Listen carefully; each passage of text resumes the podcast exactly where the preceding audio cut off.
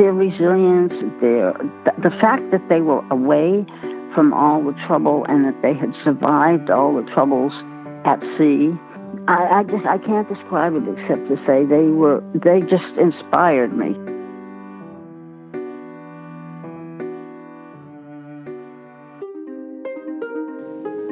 Hi, I'm Tracy Nguyen Meng, and welcome to Stories of the Vietnamese Boat People, a show that brings you the stories of hope, survival, and resiliency of the Vietnamese diaspora.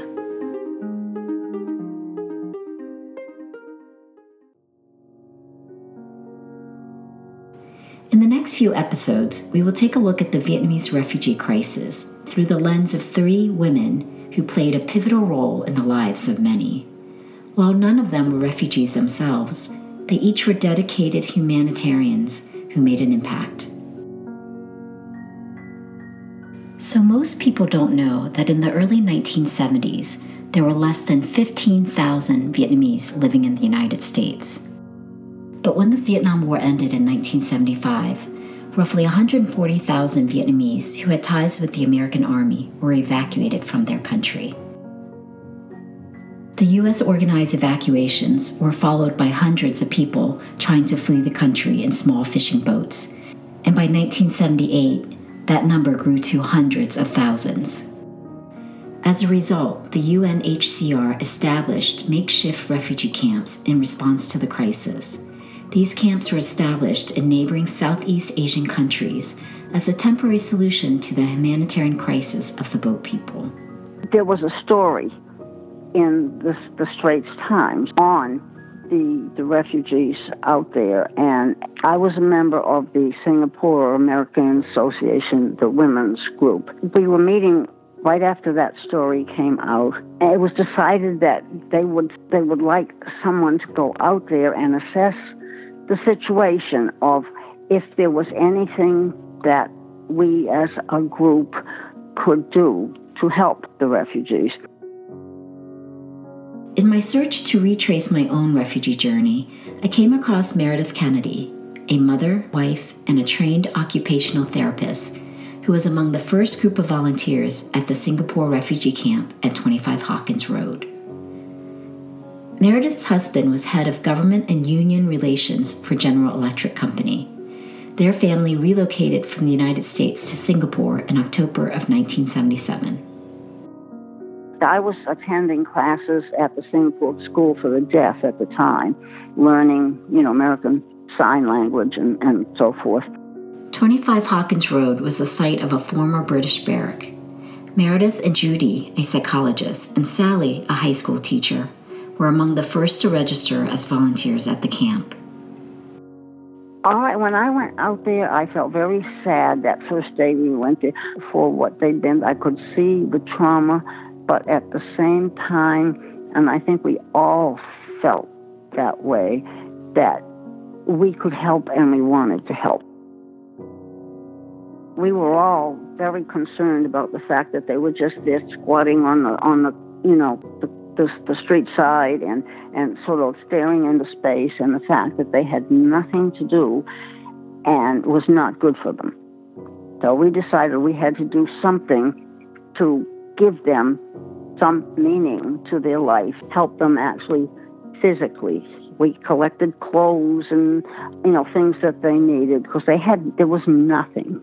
Some only had the clothes on their back. So we walked up and down the streets, the street, and we just said, "Can any, anyone here speak English?" And then um, and Mr. Fung uh, came up to us and said, "Yes, he did." And he said everybody would be delighted if we would start teaching them English.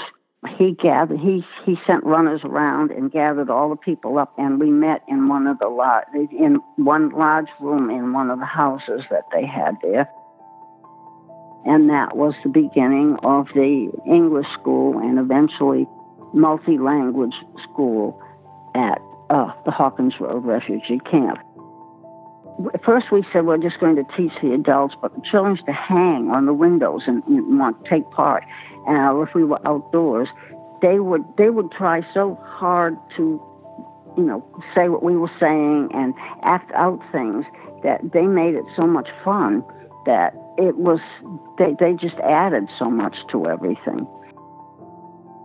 In the early days, is me teaching with everybody squatting on a porch and me just using a, a, a picture that I cut out of a magazine. I used to drive my husband crazy. I'd be tearing things out of magazines and, and, and newspapers and things, but that was all I had for teaching materials.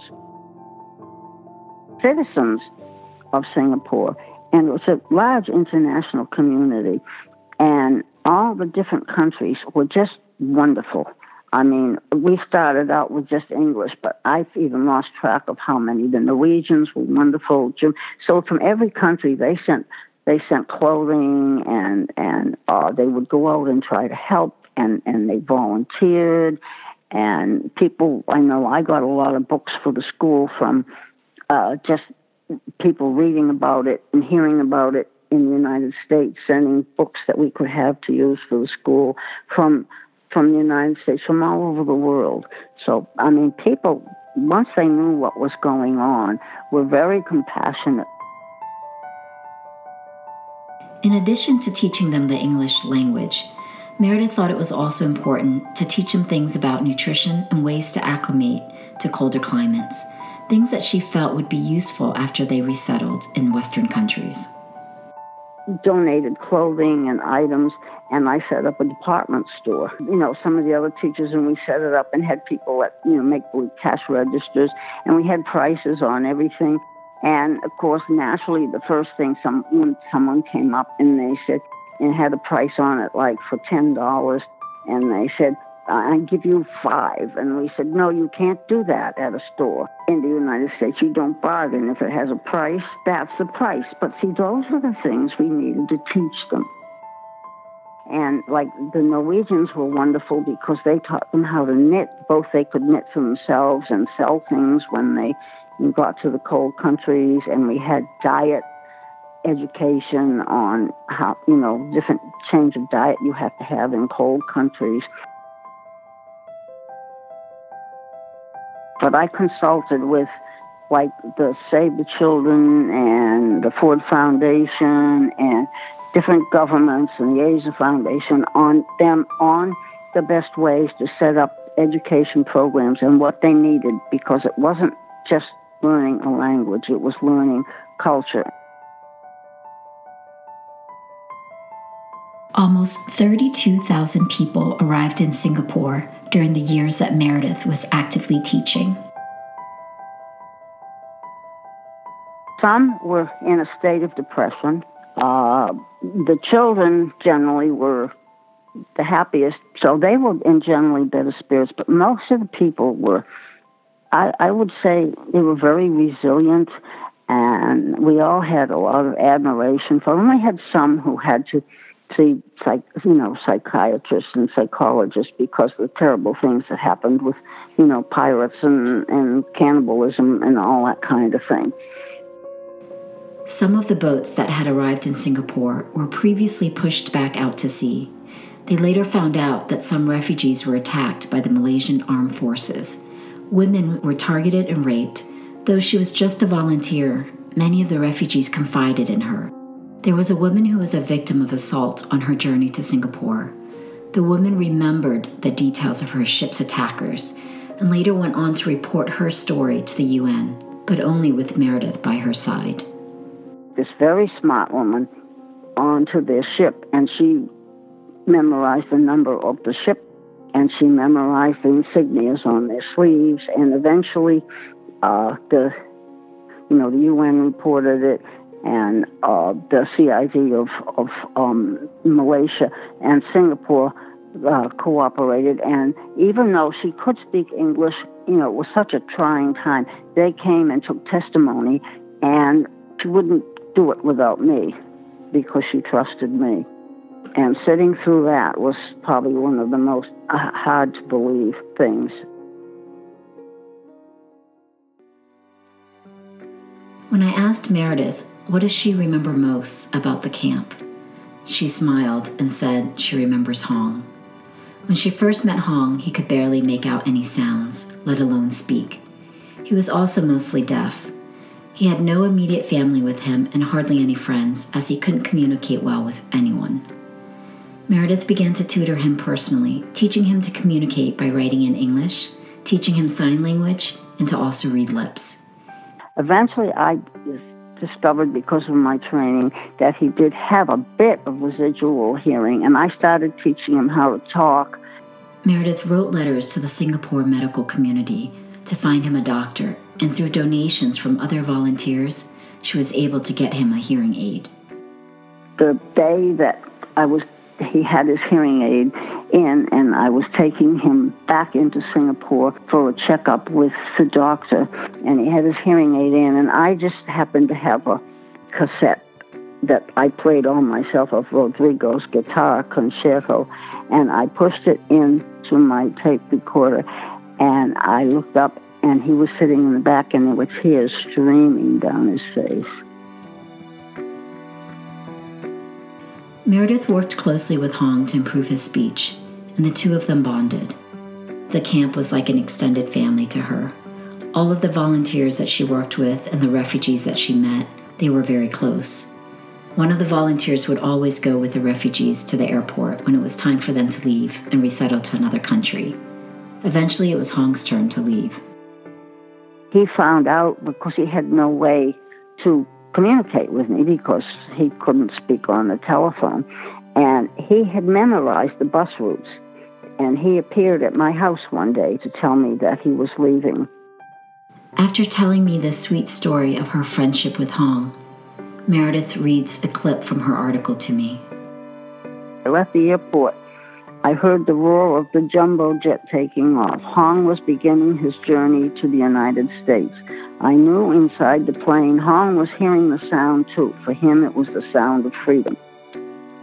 You can find Meredith's article, The Sound of Freedom, in the UNHCR publication archives.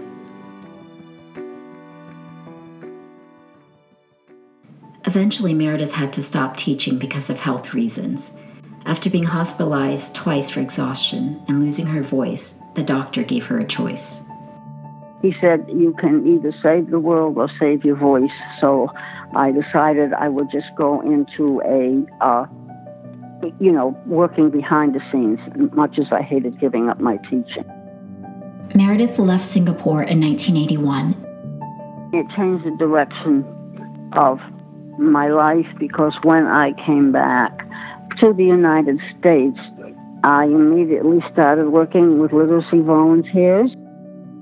Meredith hasn't been back to Singapore since. She says it's not the Singapore I know, as there are no traces left of the camp. She said it would be too heartbreaking to go back.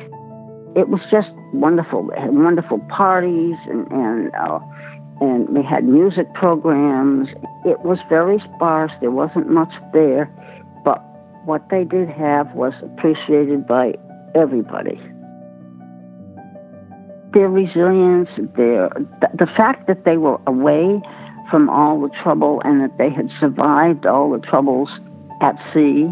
I, I just I can't describe it except to say they were they just inspired me. Through Facebook, she has recently connected with some of the refugees, but she still wonders about Hong and where he is today. Last she heard, he joined a monastery. I asked Meredith if she still volunteers today, and she says she tries to, but in her retired years, sometimes it's difficult to be as active.